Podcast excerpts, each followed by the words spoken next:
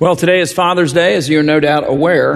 And uh, I thought we'd celebrate today by looking at a dad in the Bible who is, I think, on the one hand, the most easily overlooked father in the Bible, and yet on the other hand, I think is maybe one of the most easily impressive. He's an incredible, incredible guy. His name is Joseph, as you can see from the screens. And if you know the Christmas story, you already know a little bit about his story. You know, for example, that this is the man who becomes the husband of Mary, the mother of Christ. And, well, then also, this is the guy that becomes the earthly father of Christ. And I want you to think about that for a second. This is the guy that God chooses, and not just chooses, but then forms and shapes and molds and grooms to become the father of the Son with a capital S of the Heavenly Father. Jesus Christ, through the womb of Mary, takes upon himself humanity and enters into our humanity and enters into our humanity under the care of this man under the tutelage of this man, under the discipleship of this man, under the leadership of this man, under the example, under the fatherhood of this man. That's not a little thing. And Joseph is an impressive man. And I want you to see today what makes him so impressive. What makes him so impressive, if I can just put it in our language here as a church, is that Joseph is a guy who knows the Word of God. And what else does he do? He lives it. Know the word? Oh man, you need coffee.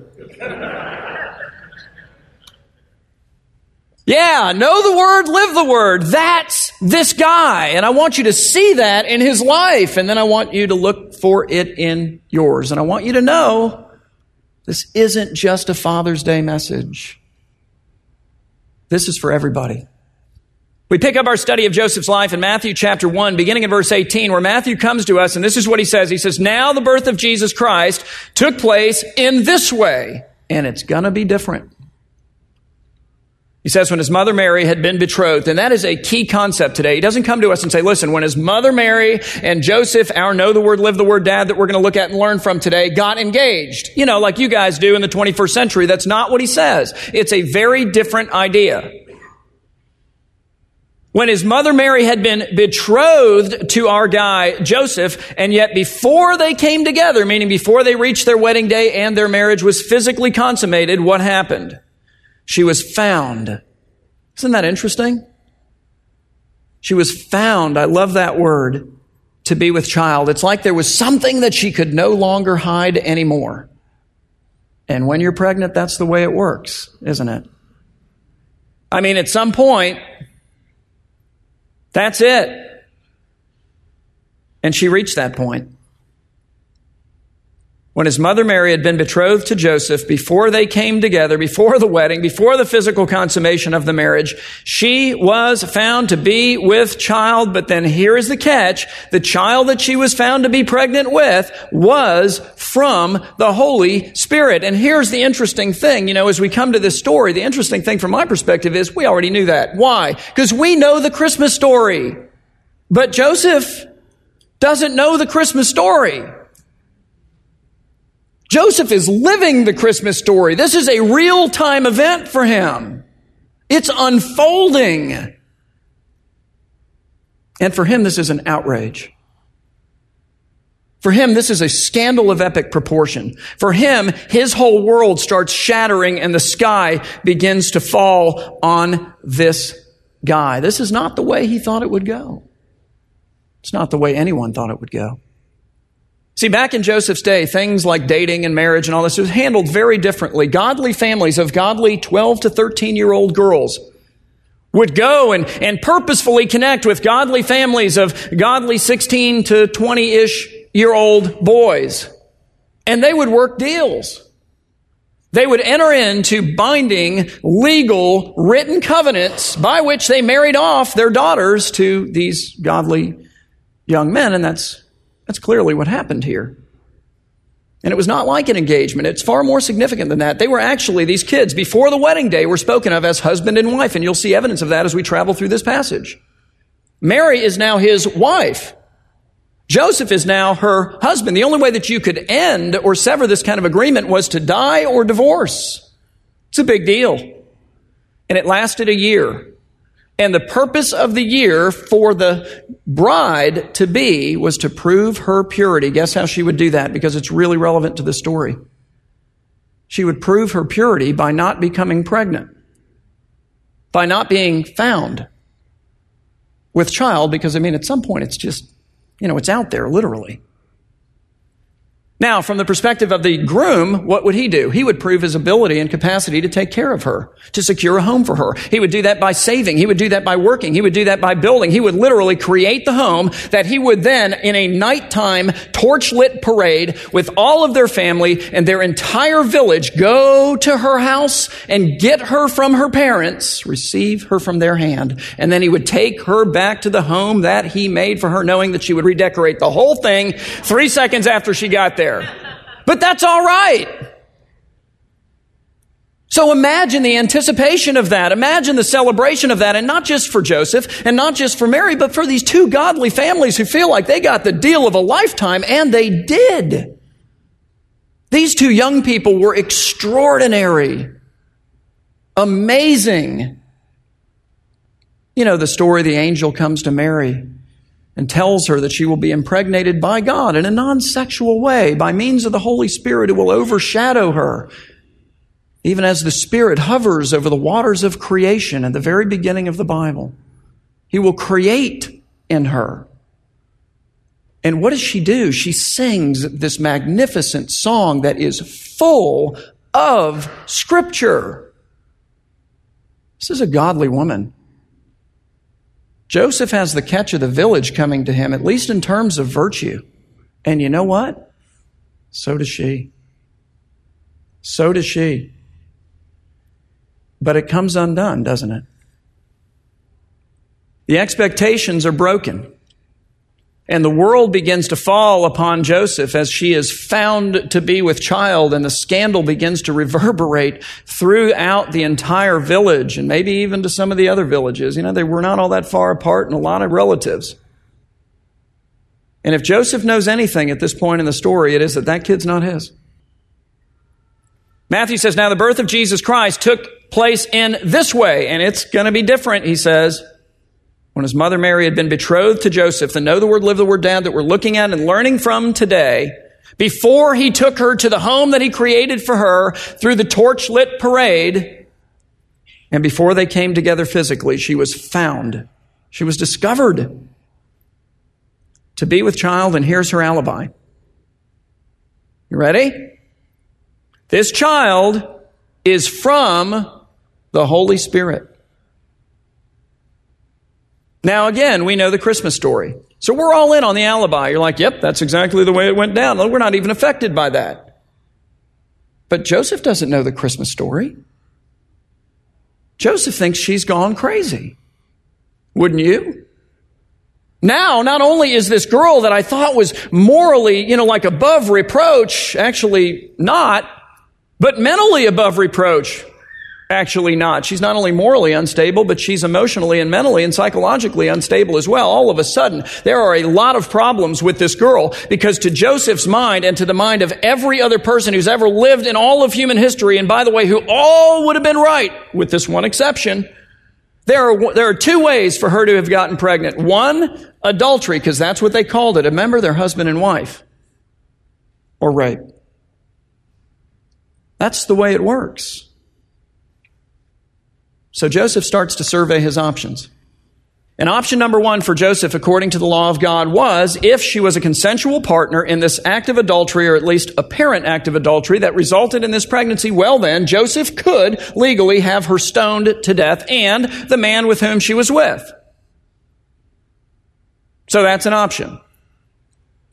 The other option covers the rape issue. If in fact that's what had happened, well then she's free and clear. She is guiltless, guys. She is innocent. It's not her fault. But the guy that did this, Joseph can have him stoned to death, at least if she can identify him. And if you begin to play this out in your head for a minute, if you have an unwanted pregnancy in that day, and you want to save your life, preserve your innocence, and even save the life of your lover, what do you do? I mean, if you're going to lie to cover it up, you say, I was raped and I have no idea who it was. Here's what you don't say. You don't say, I know this is going to be hard to believe, but just have a seat because get the smelling salts out. Here we go. God, by the Holy Spirit, has impregnated me in a non-sexual way such that the child who is now being knit together in my womb is both God and man. And I will give birth to him and his birth will be the first and only virgin birth in all of human history. That's the one you don't come up with. I mean, unless you're going to plead not guilty by reason of insanity, you don't go there. But Mary's not going to lie. Mary gives glory to God even when it draws into question her sanity as well as her virtue. So that's her story. Nobody's buying it, not even Joseph, and don't be too quick to judge him because I wouldn't have bought it either. And neither would you. So what's he going to do? Joseph chooses door number three. There is a third option available to him, and it's divorce, and it can be done in one of two ways. It could be done publicly. He could drag her out, kind of into the streets, if you will, and publicly do this thing. And publicly disavow her, disavow whatever happened that brought this child into being, disavow the whole thing. Or he could do it privately. He could go to her house with two witnesses that he's sworn to secrecy in some sense I mean, the community's going to know he divorces her. It'll get out. But as gently as possible, give her a bill of divorce and move on. That is the most merciful option that was available to him. And that, to his credit, is what he chose to do. Matthew says, and her husband, hear that language? The wedding hasn't happened yet. He's her husband and her husband, being a just man. He's someone who stands for justice, but not just justice, also kindness, also mercy, also humility, being a just man who is also merciful and being unwilling to put her to shame, resolved to divorce her quietly or privately as opposed to publicly. And he resolved to do this, even though he and everybody else honestly believed that this woman had seriously wronged him and publicly shamed and humiliated him. This would be difficult enough today, guys. But in the Middle East, it's a shame based culture. You shame someone? Oh man, that is seriously offensive. Joseph is merciful.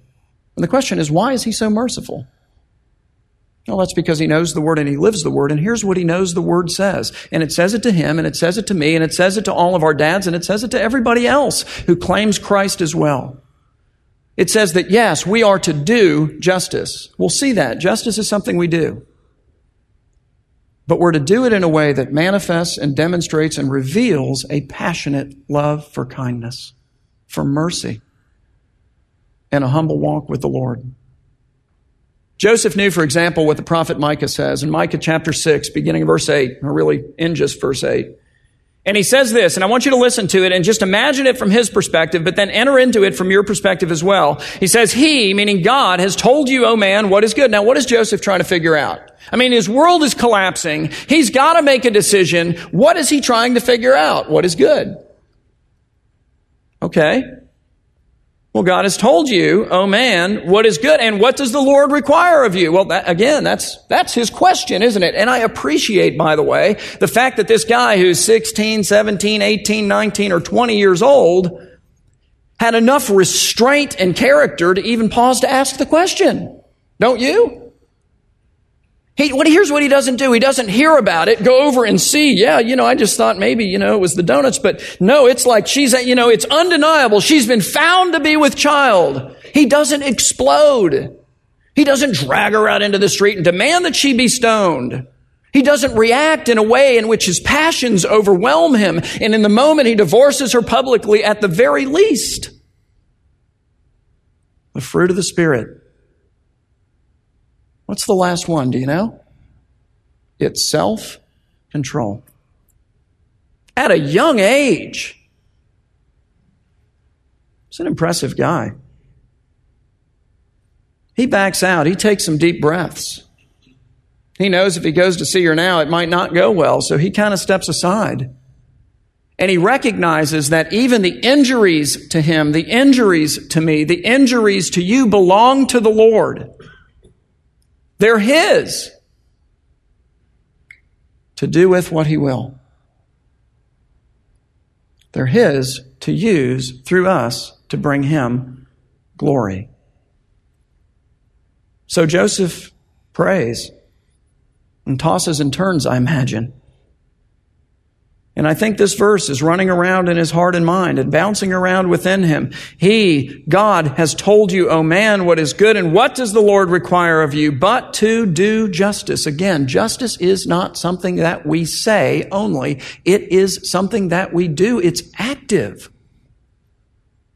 We believers in Jesus Christ, worshipers of this God, are to be a people that actively pursue justice and pursue it not just for ourselves, but for others as you run through the Bible. God is going, hey, don't run past the disadvantaged. Hey, don't run past the widow and the orphan. Don't run past the single moms. Don't run past the unborn. Don't run past those who have no power, have no ability to take a stand have no voice with which to cry out for themselves. We're to be a people who do justice. And that is challenging enough.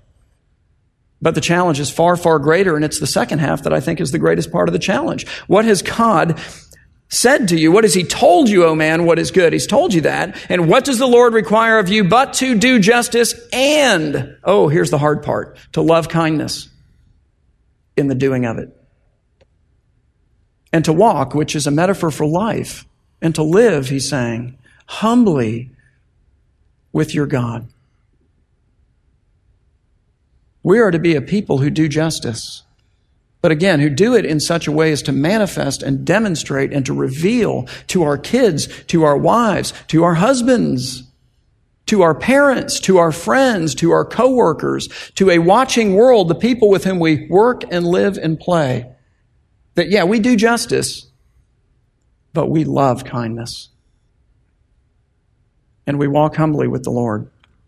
And that walk shows up in the way that we do that. And I think that's, that's a very convicting thought. Maybe it's just me. But in other words, I, I, think that we are very quick to deal out justice oftentimes. And by we, I mean me. By we, I mean the Christian community at large. We're real quick on the justice piece at times. And I think we're real slow on the kindness at times. I don't think the two are coupled together much. It's like two different trains, two different carts. I think we're real quick to condemn oftentimes, way too quick. And rarely do we pardon because we're humble and we ourselves have been pardoned. I think sometimes we major on seeing and pointing out and, and holding up and displaying, ruminating, dwelling upon the faults and the wrongs of other people in our family, in our society, and far too slow to see and to notice and to point out and to put on display and to dwell upon and to ruminate on the things they do right, the things they do well. In fact, sometimes I think we're so apt to see the bad that I wonder if it's all we're looking for. Because I'll tell you, you find what you're looking for.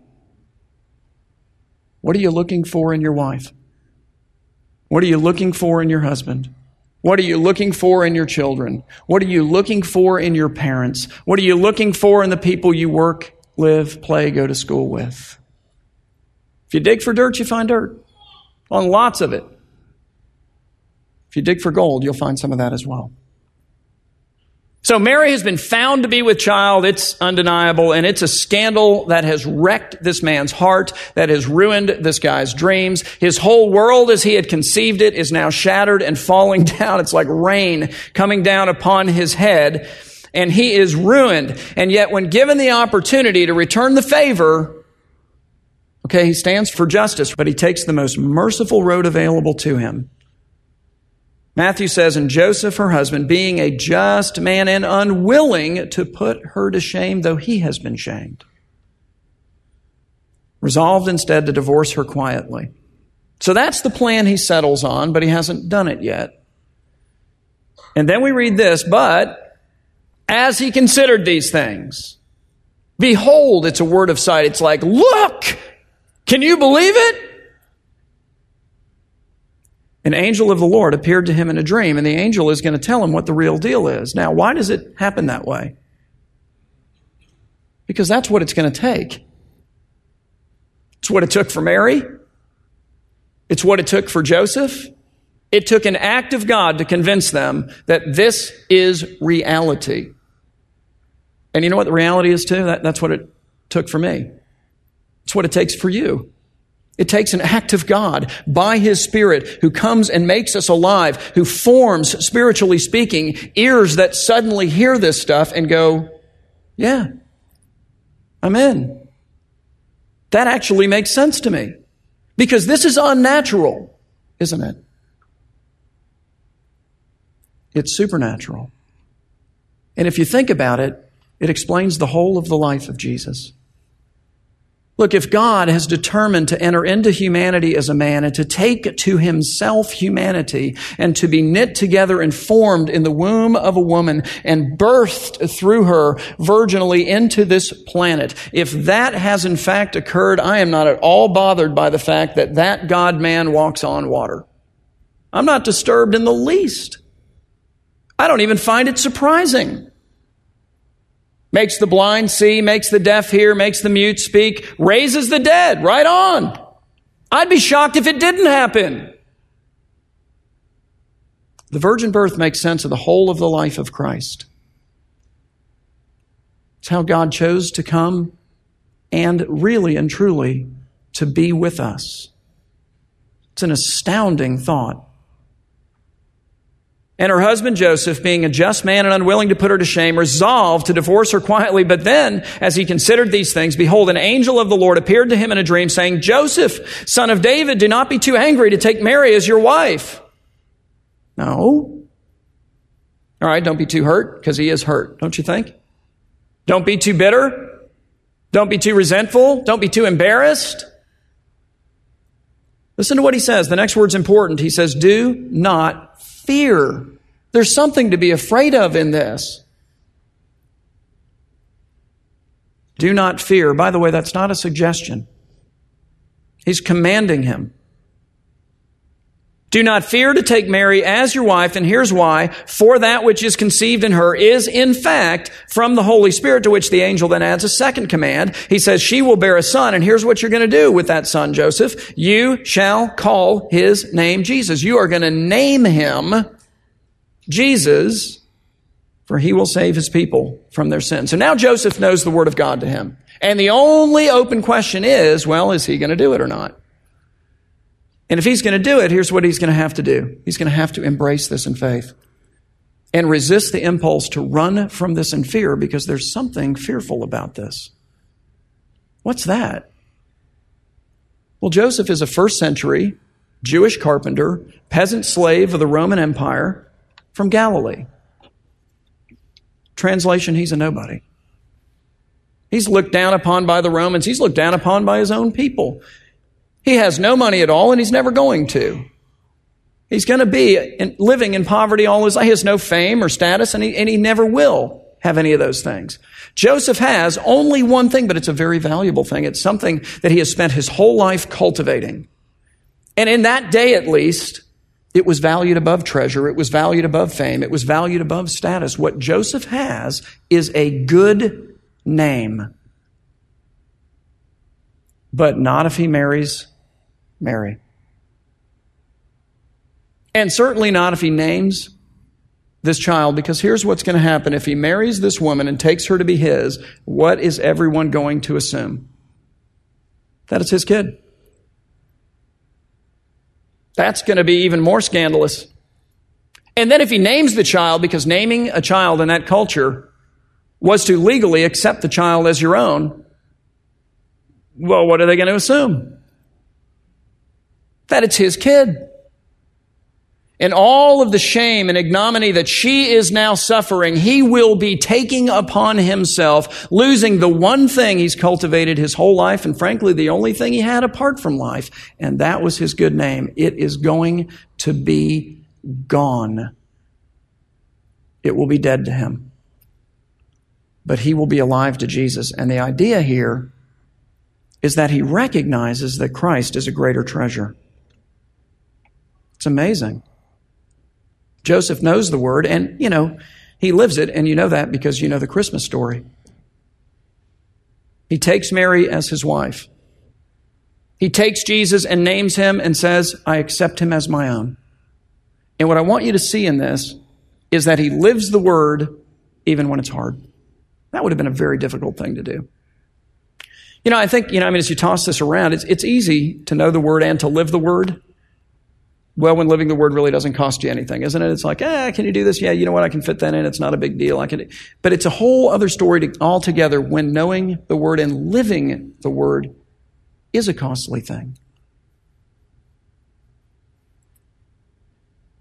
But that's the kind of obedience, guys, if I can just speak to you, that your wives need to see.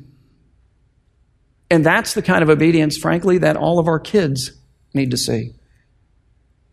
Because those are the moments when we really and truly stake our claim. Those are the moments when we open our heart and reveal what is in fact in it. Those are the moments when it really is going to cost us, okay? Not when it's easy, not when it's simple, not when it's convenient. Oh, I'm driving that way, I can do that anyway, no big deal.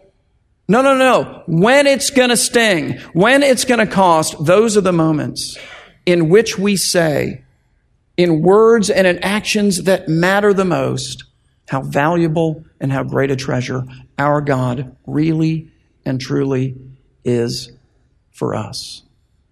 Those are the formative moments. Those are the ones our kids remember. They really are. And I don't think that we can reasonably expect them to value our God more than we ourselves demonstrate with our own lives that we do. There's a famous painting, uh, it's a 17th century painting by George de la Tour, and I've been using it as the background for our slide, but you can see it now without any words over the top of it. And it hangs in the Louvre. It's called Joseph the Carpenter.